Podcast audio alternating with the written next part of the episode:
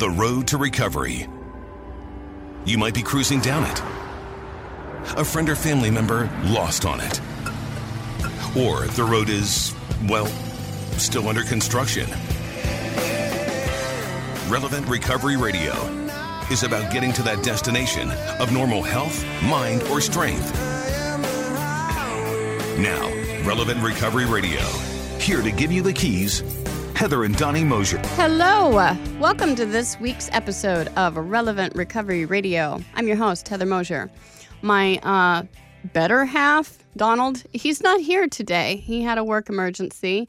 And so it's going to be a really great show today. um, and so I do need to say that the Relevant Recovery Radio show and podcast is sponsored by the Matthews Hope Foundation. We have a two week detox. And if you complete our detox, you can sign up for two years of free IASIS, microcurrent neurofeedback, recovery support, aftercare, peer support, and an app. You just get so much for free for two years so that we can support you along your recovery journey. And so, if you or a loved one, or as Donnie says, an unloved one, uh, would like any information about substance use disorder, alcoholism, benzo opiate addiction, uh, we can help.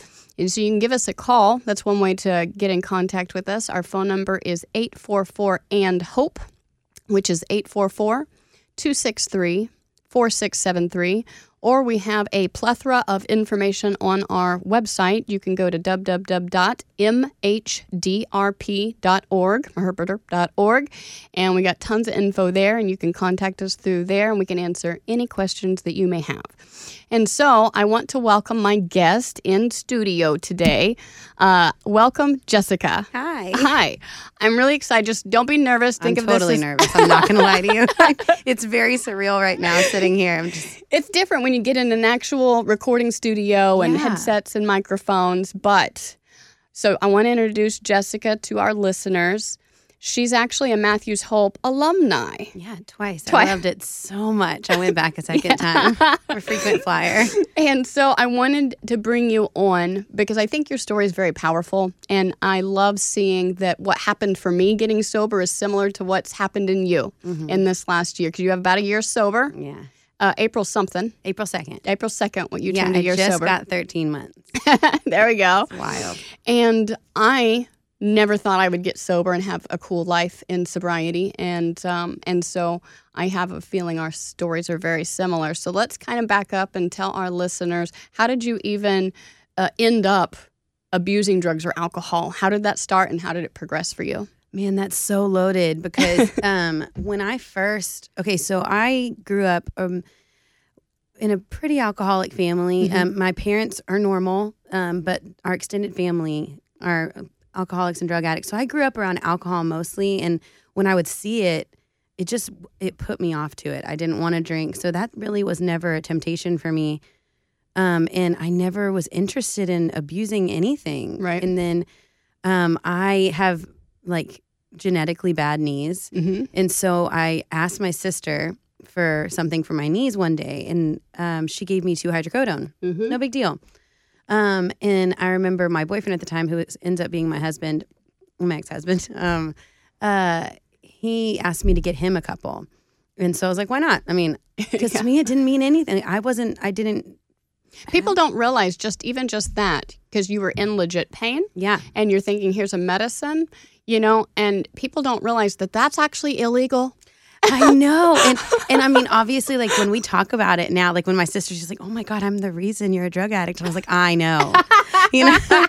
so so yeah, I mean, uh, but no, so like I got him two. And when I went over to his house the next time, he had an entire bottle full of them that he had purchased. And so it was really progressive, like like it was a slow progression. Yeah. It was okay, well, we'll take them on the weekends every once in a while. And like one hydrocodone would make me so exhausted.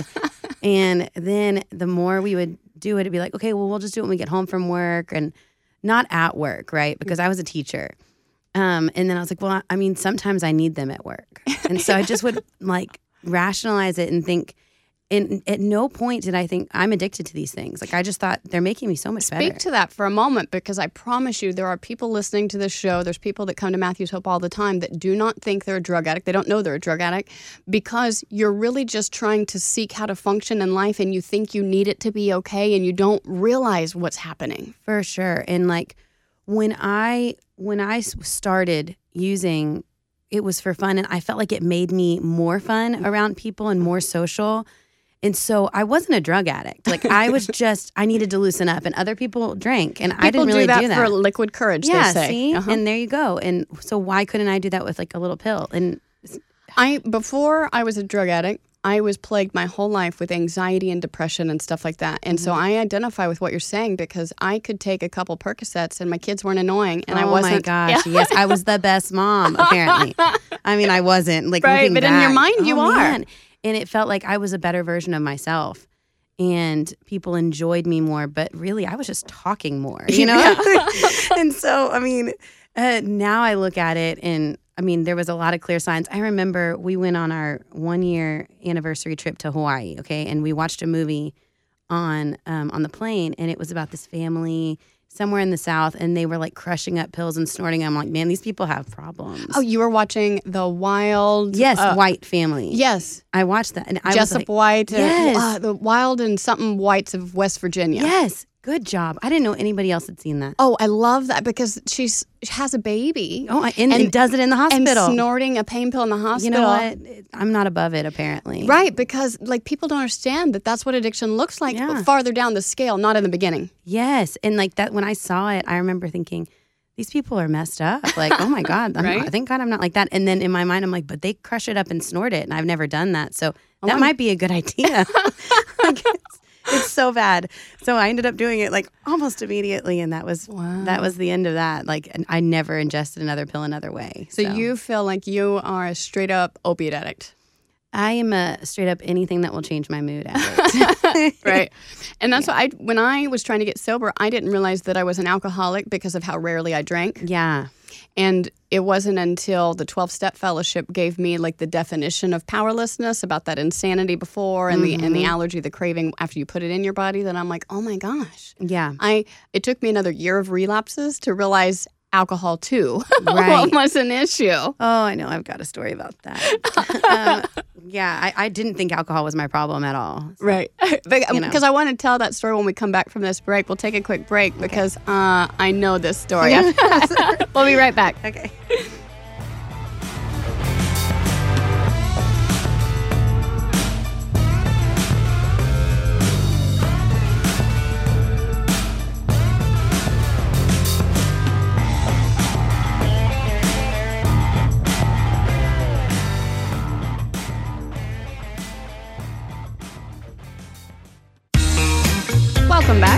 Listening to Relevant Recovery Radio with Heather Mosher and guest Jessica, who is a Matthews Hope alumni.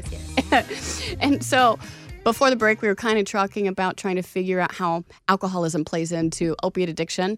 And uh, I remember you after you came to Matthews Hope the first time, Right, right, right. uh, you had left on good terms ish. but very early. But yeah, you left a little early that Yeah. time. Um, but tell us kind of what unfolded in the first weeks after. I don't know how soon it was. How soon was it? It was, I mean, it was pretty soon. like, okay, so I think it's important. I was in Matthew's Hope for six days and I pretty much petitioned to get out early Mm-hmm. because I had to go back to work. It turns out I didn't even go back to work. So, That's what always Just- happens. but I just really thought, well, I'm sober. I have six whole days, guys, and I know what I'm doing now. Mm-hmm. You got it now. I'm so good at sobriety, right? but truthfully, like I had no idea. And I was so naive to exactly what it looks like when you try to live your life again. Mhm. And I had to wake up every day snorting a pill. So it's like to Yeah. think I could just wake up and have a normal life is naive, but I just didn't know. Right. Um, no, so I definitely got a sponsor through Matthew's Hope, the most intimidating woman besides you. it's like perfect. And um, I met with her. When someone says that, I want a sponsor like you, Heather. I send her that them yeah, that one. as you should, because y'all both. It's like when she talks, I'm like, I already know what y'all are gonna say. It's so good though. I mean, I'm really grateful. It's exactly who I needed. Because if I would have had anybody that was nicer to me, I like there are times I just want her to be my friend, And she's like, Yeah, you're being really selfish right now. And Mm-hmm. I'm like, Oh, I hate when you do that. but it's always what I need, truthfully. Shout out to your sponsor, Candace, who, Yes, I love who her. now also works for Matthews Hope. And Candace was on the radio show two times. So go Yeah. scroll back to Candace's story or Candace in the hot seat, and you can find out more about Candace. Her story is awesome. but no, so I met with her for the very first time. And after I left, I mean, I also left and immediately got high. Like that was how quickly I went back out. I kind of like rewarded myself for Uh-huh. meeting with a sponsor. And I just met with my ex husband immediately and got drugs. Um, but then my parents took me out to dinner to a Mexican restaurant and got me a margarita. And they were just like, we're so proud of you for, you know, meeting with your sponsor and really doing what you need to do. And I was like, yeah, me too. Because in my mind, like I was a drug addict. Alcohol was not my issue. And so when I met with Candace and I was like, yeah, I mean, I had a margarita and sometimes I have wine. And she's like, what? She- I was like, yeah, I'm a drug addict, Candace. Like it's different. And she's like, you go to Alcoholics Anonymous. I don't know if I'm allowed to say it. Sorry. Um, and so I was like, well, I just didn't know that that wasn't allowed. And she was like, it's such a glaringly obvious thing. But at the time, it was it wasn't my issue. So why would I have to nix that too? right? So that, but I mean, it's just playing with fire for me. I experienced the same thing. Cause what people don't know about addiction, and so I'll say some facts and then a couple generalizations. Uh, a generalization is not all alcoholics are drug addicts, but almost all drug addicts are alcoholics. yeah, that's rough. And um, my experience when I tried to get sober, I was in a, a fellow, 12 step fellowship that was uh, drug primary hmm and dabbling in the alcohol primary ones, you know. And I just really was looking for that identification. But I swear, in the back of my mind, I was not an alcoholic. I just needed to stay away from drugs. Right. And I remember leaving work one day. I probably had a couple months sober, and a coworker asked me, "So are you really going to stay sober forever from like everything?" And I'm like, "Yeah."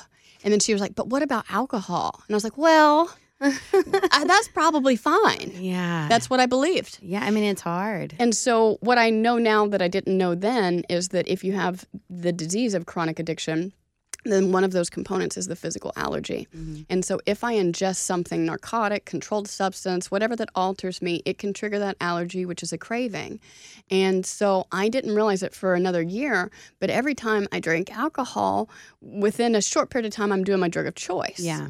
And I just thought I got to leave the drug of choice alone. Alcohol's fine. And then this repetitive pattern of alcohol's apparently not fine. It was just it it did not register for a while. And so we experienced that a lot of times, like with clients that come through Matthew's Hope. Oh, I'm here just to get off benzos. I'm still going to drink. Or, oh, I'm here to not do heroin anymore, but alcohol's never been a problem for me. Yeah. And I'm like, but it probably will be. Yeah. It's you're like, do going, you want that to be a problem? You're you going to find out. And so you found out. Yeah, well, I mean, I found out I wasn't allowed. I'm really grateful that I didn't find out the hard way. Um, I mean, I did, I guess. I mean, I was already back at it. I definitely thought I was being really slick for a long time Mhm. and was already back out using. And I just would go to meetings. And I mean, sometimes I would go to meetings. Yeah. But then I'd just get high first. Right. And so it was just, it, Isn't that weird? Because people will think, why would you go to meetings loaded? why, why would I do anything else? Like, to me, this wasn't it wasn't an option. I couldn't function at all. Mm-hmm. To me, I couldn't be who I am and be around people just Without sober. It, Yeah. it just that would have been so uncomfortable. So it's and easier. so, what was the time period like between the first time you went to Matthew's Hope and the second time you went to Matthew's Hope? Um, it was a little bit more cloudy, I guess, because it was a little bit more muddled with everybody knew that I had been using. Mm-hmm. And so the cat was out of the bag. Yeah. That was a big that was a big secret that I'd kept for 10 years, you Mhm. know. And so they could see signs more when they saw that I was when they could tell that I was using, but I was so good at hiding and covering up. Mm-hmm. So, I mean, I, I thought I was great at it, but I mean, I know I wasn't, but I feel like it made it a little bit harder because they were oh, like kind of hip to my game, you know, like they knew everything I was doing. And so they were watching me a lot closer. And I think that's so important. Like my parents had my phone, um, you know, they would look at it anytime they wanted, Mm-hmm. They would track my location. And um, none of that matters. Right, you still do it anyway. Like as much as that's a great idea Mm. for some people, it makes them feel better. but it did not matter. and just kind of wanted to hit on that. You have really great parents. I have wonderful parents. you had a wonderful upbringing, I did. and uh, your parent. You had a ton of support to navigate. You know, Oh, recovery, yeah. and none of that kept you sober. No, and if anything, their their constant support. It's like you never want to think that your kid is a drug addict. You never want to think that your your Mm-hmm. sister is a drug addict. So because they love me so much, they didn't want to see that that was the problem. Like they wanted to believe anything else that I told them. I think I remember offering to argue with your dad once I totally when that. uh, I wanted to send you somewhere farther away when you were leaving Matthew's Hope the second time. I'm not surprised. and and your dad didn't want you to go that far away. And he had his reasons. Yeah. Right? And they were his motives were good, but he Yeah. was wrong. right. You needed to go away. Yeah. And uh, and I remember saying, I'll talk to your dad if I have to. I'll get him to see. No, and I think like his biggest thing is he just wanted me healthy, you know, Yeah. and he he wa- he has always been my protector. Like just we have such a good relationship and he he wanted me close by so that he could Keep an eye on you. Yeah, and I mean Keep- for and, sure. And I'm like, but that hasn't worked, Dad. No, and it's and it's not his job. As Right. much as as much as that would make him feel better at times, it in the long run, I want to make it. And I remember there's quite a dramatic story about how you came back to Matthew's Hope the second time. Quite a bit. Yeah. So okay. So my my family was done with me the second time. Like they were so frustrated. Um, and so I knew he was gonna so um whenever they dropped me off, my sister and mom just left. Like they were done. They took my phone with them because I, so I couldn't call a drug dealer, right? Mhm. Don't worry. I used Matthew's Hope phone and I called my ex husband and begged him to bring me pills. And I mean, I must have called him about 30 times Uh-huh. in a couple hours. And he was at work. He left work early so that he could bring me pills. And um, I convinced them that, that he was my husband. Like they had let me come in from, come, they'd taken me in the back to do my intake. So I'd gone out of the waiting room. And when they took me back there, you're not really supposed to have visitors past that point. But I was like, no, he didn't get to say bye, and he's my husband. You know, Mhm. that was a lie. You know, he's not my husband anymore. And um, he brought me four oxys, and I mean, they must have been oxys in some way, but they looked different. They crushed up different, Mhm. and I took two. And normally, two is nothing. Right. Like two is a, a easy day. Um, but I snorted two in the bathroom, and like within five minutes, they I was done. Like I was out.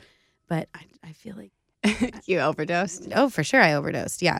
um, I it was ended up being like mostly fentanyl, Ah, yeah. and so um, I had had plans to lay down in my bed in this like little individual room, Yeah. and I was going to read my book, right? Your big book. yeah, yeah, totally. and so, okay, we'll pause you there. We have to take a quick break and then we'll finish this dramatic Matthew's Hope reentry Cool. story.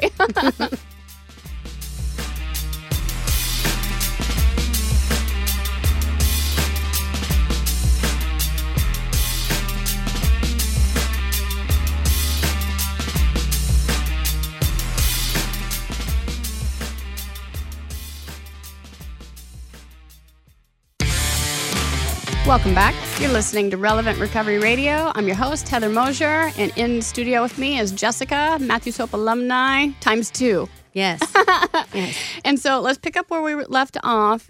And I was laughing about it just because I kind of know we laugh about morbid stories Oh, for and sure. how our craziness and our insanity. And plus, I know where you're at today. Yeah. And that you didn't die, but you technically OD'd in our ER upon your second entry to Matthew's Hope. Right. So I had done my drugs in the bathroom, and I guess my mindset was, okay, well, this time I promise I'm going to get sober, but before I go in, I'm going to get loaded. Yeah. You know, I'm going to. And the first time I went to Matthew's Hope, I also snuck in some drugs. So Yeah. like, I just, I'm a, apparently A drug addict. I'm, you know, Apparently, you're yeah, a drug You know, I'm working on it. And um, so I, I did my two pills, and I had all this intention to like go read my book by myself in my room, and I am so grateful I didn't do that. Um, I ended up going out to the nurse station asking to use their phone, and I called my son's father, like my boyfriend at the time. And I have no recollection of making that phone call. I don't remember asking the nurse. I don't remember dialing, and I don't know how I made it, like how I even made it to that phone call. And um, apparently, he said I was like not coherent. I, I couldn't. He couldn't understand what I was saying, and he hung up and started tr- immediately trying to get in touch with Matthews Hope people, trying to figure out where I am. And then the nurse found me slumped up against the wall holding the phone, and I was unresponsive. I didn't have a pulse, and Mhm. so like by the time they got me into a room, and started trying to revive me, I'd been gone for three minutes. And so they were like, well, if you would have been gone for two more minutes, we wouldn't have been able to do anything. Right. And um, I just feel like that for sure was a God thing because if I would have just gone to my my room and read my book, I mean, You would have passed away. and nobody would have known for at least an hour, you Yeah. know. So, um, yeah, And it's a God thing. And what's weird about overdoses, in my experience too, is that because you don't remember them for the most part, it's not traumatic for the person that experiences it. yeah, And it's like it didn't happen. right, And so a lot of the family members are like, but don't you see what happened? Wouldn't that scare you? And I'm like, but I don't remember it. It didn't exist to me. right. No, I'm not scared. no, and and you know they say um, the, the the things that were deterrents aren't going to deter you forever, No. right? And I remember, well, I died, you know, Mhm. so like clearly I'm going to remember that. And then I'd go to some meetings and I'd hear about other people dying, and I'm like, see, it's normal, like everybody dies, and but it's true. Like your my my mind is broken, like Yeah. my brain is broken, and so I'm going to rationalize things that don't make any Mhm. sense Mhm. just to make it easy for me to put something in my body. I know? remember your second round, and even after that OD experience, and you stayed Yeah. and you completed our program that yes, time. man, 14 days. And um, you kind of were like the the president of the detox with your big book games Oh and all Yeah. the things that you you you you boosted morale in the Thank you. detox, trying to get people excited and involved. And I was just so confused on whether this was genuine or a stage character for you. Oh man, it's so genuine. It's I it's that is that brings me joy. Like it it gives me something to do. Mm-hmm. Um And that's the, also the teacher that was coming yeah, out in you. yeah. I think so. And I mean, I come from a family where we do this stuff all the time. Like game nights are huge. and so the idea like ah, I made a Jeopardy game Yeah. with like all these trivia questions from the big book and then Matthew's Hope trivia questions like where when you can get your laundry done and like and I remember I knocked on Charlie's door. I knocked on his door and he was fresh in there detoxing and he um I knocked I was, "Hey, do you want to come play charades?" He was like throwing up and he actively like yeah maybe in a minute. And i just i mean I, I just it was fun and i really enjoyed that second group of people. Yeah. we just all really got along and everybody had the same focus. It didn't feel like anybody was just there to be there. And so I do remember I wanted to argue with your dad about where you went after you left us, but I don't remember the time frame in between because you you left us. But did you go home? no i went straight to laha You went straight to Laha. Mhm. Okay. And in your experience, are those the th- only three times you've ever went to treatment? yes i i went to you know matthew's hope twice and then laha second i went straight af- from matthew's hope to laha for 35 days and then i went to sober living Because that's where I wanted you to go was Yeah. Laha and then sober living out in Kerrville because that's where I, I got sober. And your dad did not want you to go that far. right And I'm like, I'll argue with this father if I need to. oh man, I'm so glad that didn't have to happen. no, no, and I really wanted to go there too because it just like I know the other option was in Kima, I Mhm. think, and that's cool, but that's just not where I find peace. Yeah. and so that I was looking forward to going. I there. was excited, and, and I so since that's your only uh, rehab experiences Right. is those three. What what can you say about your experience at Laha and Matthews Hope and program and, and things that, that made a difference for you? I think the big okay, so the biggest takeaway I had from Matthew's Hope was y'all, like the sober coaches. Mhm. Um, I have I had really wonderful counselors. I loved them, and I loved how invested everybody was there. But I got so much out of our big book talks, Mhm. and um, I mean, I love that it was twelve step based because then I got to kind of learn about what was coming. Um, in the first round, I I did some of my steps. I think I got to like step eight, but I don't think I got to step one without being high. Right. So you know, Didn't count really. you know, not really. um, so, but I remember sitting there in the first round at Matthews Hope, listening to y'all talk, and I just thought, man, like I'm not passionate about anything the way these people are passionate, and I just wanted to find my thing, you Mhm. know, and so that really led me into feeling like, okay, well, maybe this is actually my passion. Like, Why can't it be? you? yeah, right. So now I'm trying to get my LCDC, and that's Very like cool. my my goal. But yeah, I feel like I I had a I, I can't say enough good things about Matthew's Hope. Like that, I recommend it to anybody. But um, yeah, and then going straight to Laha, they just kind of feel like they piggybacked off of each Mm-hmm. other. They really worked together to give me as much information as possible, and I just dove right in. Yeah. I think that people are often scared to go to treatment. They don't know what to expect. And so, for someone listening that's there, what, what advice would you give them? Oh, I mean, I- I feel like there might be some fear behind it, which I get, but I feel like a lot of it comes from not thinking that it's it's it's for you. Like I'm not that bad. I don't Mhm. need to go to rehab. But but you're not able to do it by yourself. Yeah. Like it clearly it's not working. Yeah. So, I mean, why not just try? Mm-hmm. Like just hand it over, surrender to it and say what I'm doing isn't going to work. And that's what I really like about Matthew's Hope for people debating that is that we're longer than a normal detox, Yeah. but we're not 30 days, but we're kind of a 30 day program in Yeah. the 10 to 14 days. Yeah. And so you kind of get the best of both worlds. And people that don't want to leave their job for a month can come to us for two weeks. For sure. And I, I, a lot of people that were leaving, like there was a good chunk of people that went to rehabs, but Mhm. then there was a few that just went to outpatient and um, inpatient during the daytime, I Mhm. think, and then outpatient at night. So, I mean, they were able to do a bunch of different options just to continue their treatment, Yeah. but it didn't have to be straight up going to Right. rehab. Yeah. And so, um, so you did get sober and stayed sober since then. Yeah. April 2nd of last year. Yes. And how how do you think that occurred? What was different this time? I think I was just at a place of complete desperation. Like, Mhm. I it wasn't like it wasn't even that it wasn't fun anymore to use. It was exhausting to use. Mhm. And it just created so much stress in my life and so much turmoil and every relationship was just going down the drain and I just was alone.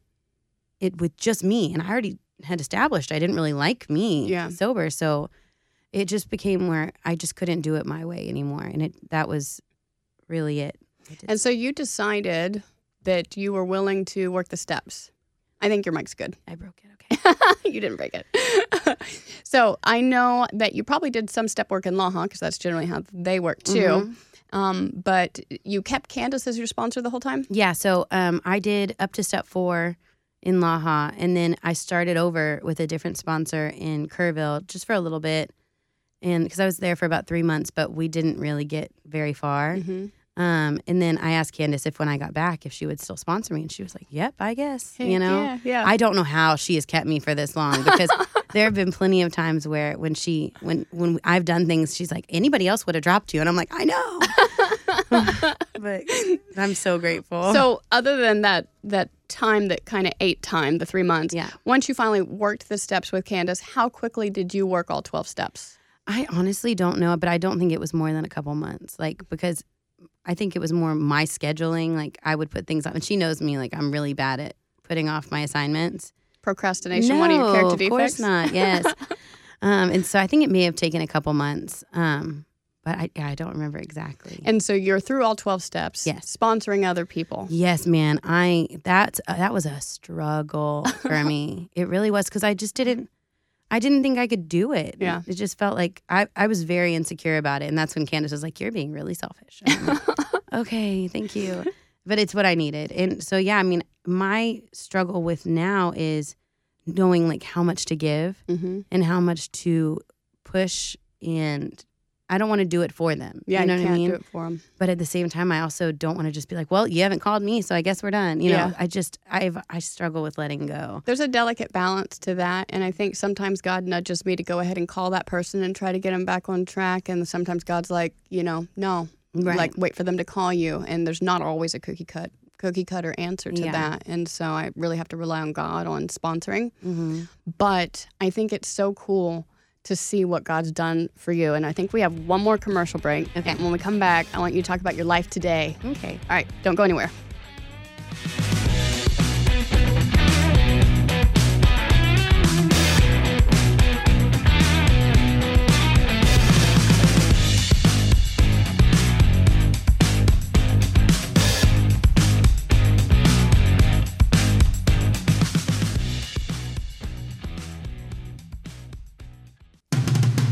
Welcome back. This is the Relevant Recovery Radio Show. I'm your host, Heather Mosher. In studio, my guest, Jessica, Matthew's Hope alumni. And man, I almost get like emotional to talk about your story because this is what I want for everyone. And not everyone makes it. yeah And um, man, it was a few weeks ago. I saw a video of your baptism Mm-hmm. and this testimony that you gave. And I know for sure your life isn't a stage character now and that you really are profoundly changed by God. And I know that the 12 steps was one of the vehicles that got you there. Yes. And so, speak for a moment about maybe some of your most impactful experiences with a particular step or two and, and what God's done in your life and in, in you. Right. Okay. So my, I think the the step that resonated with me the most is the fifth step when I had to do my fifth step, and it's because I fought that so hard, and I don't know why. I think I just didn't. I didn't want to drudge it all up. I Mhm. don't enjoy being resentful. Yeah. and I don't enjoy admitting that I'm resentful. Um, so having to dig all that up and and kind of go into my role and why things are the way they are, it just it just didn't sit right with me for a while. So it, once I did it though, it was a weight off my chest. And Yeah. and I doing it and then reading it over with Candace, like Candace was like, "See, and you told me you didn't have any resentments," and I'm like, "Well." But it, but it was such a it was such a nice thing to go. I have nothing to do with this anymore. Yeah. You know, this is it's done. I can let this go. And even though I might have verbally like said that I let it go a long time ago, Mm. it still took up space Mhm. somewhere in me and it, it influenced my decisions and my actions. And so I feel like that was a big one for That's me. how you know you're sitting across with someone super delusional is when they say they have no resentments. I just like I love everyone.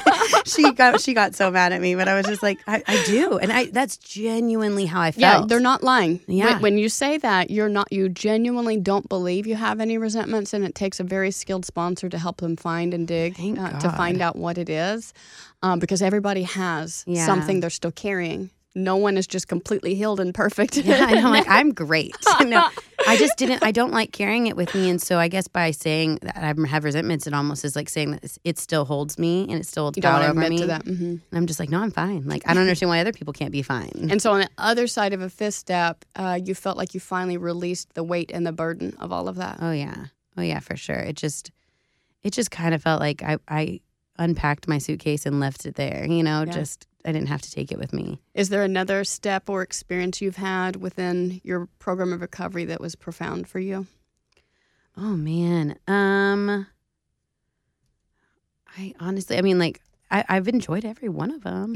um the you know what? The character defects, that one I remember I kept having to do the prayer, you know, where you say Seven step prayer. Uh-huh. and the first time I did my steps, now granted I was high when I did these, but the first time my character defects list was maybe a page. Okay. the second time it was front and back and it had two columns. And I was like, wait a minute. I'm actually sober. Like this doesn't make sense. Like I should have less. And she was like, Yeah, but you weren't honest before. And I was like, well, Touche. fair, but had I known. So, anyways, but that one was good. I had to pray that like every night. And after a while, I'm like, how long do I have to pray these things away?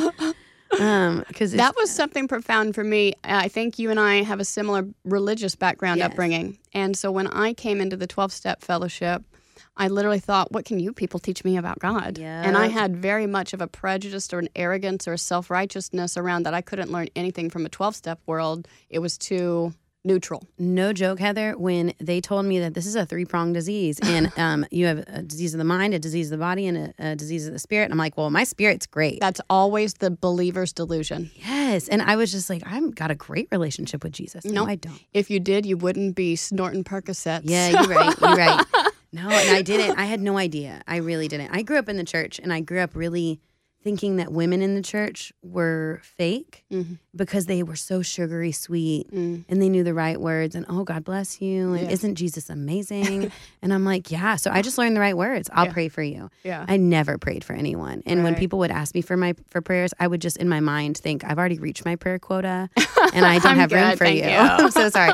But that's genuine. I was just like they're they're lying because nobody feels that at peace with someone and like with and I didn't have this relationship with God. So I kind of thought, well, he's comfortable over there. Mhm. I'm comfortable over here. I get to do what I need to do. I'll check in every once in a while, make sure I go to heaven. Yeah. And that's it. Like that's that's what I thought a relationship with God looked like. Yeah, and I realized much farther into my sobriety than I'd like to admit that even though I had been saved through, as you know going to heaven as far as i understand it in my belief system right i know that some listeners don't have the same belief system as i do but salvation is very different than recovery Oh yeah. um, i got saved as a uh, older teenager but the whole sanctification process of growing in a relationship and a reliance with the god that i believe in Yeah. i missed that whole part So ridiculous. I thought ridiculous. I thought getting saved was the destination. Turns Yeah. out it was just the beginning of the iceberg. And man, looking back at my experience with the steps and your experience with the steps, I realized that I may have known the book, Mm. you know,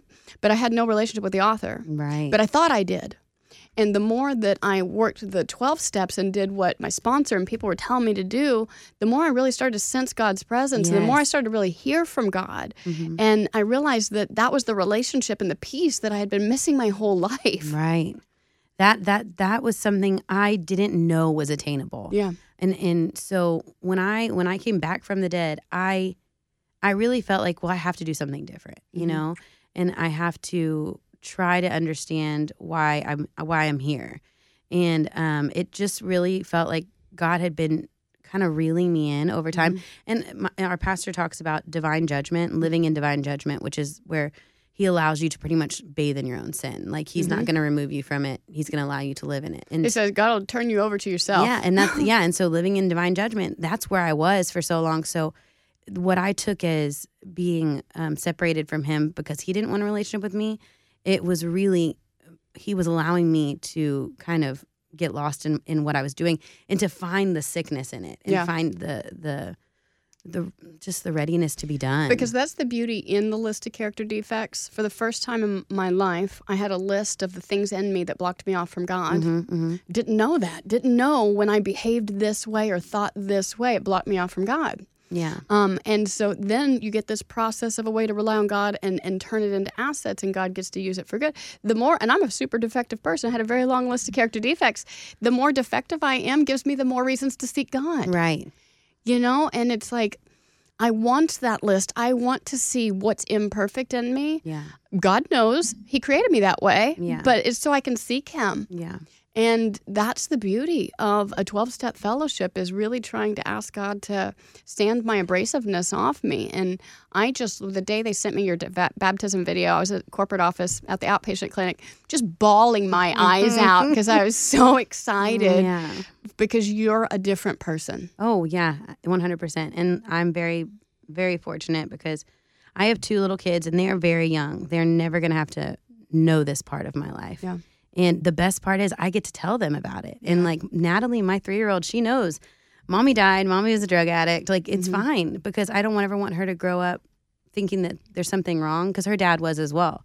And he Because her dad passed away, right? he did. He passed away. So I passed away in April, and then he passed away in July. And um, he was just in the wrong place in order to. He overdosed, but there was nothing they could do. They didn't get to him in time. Right. So um, so that's going to be something that's part of her life because she's coming from two addicts. Yeah.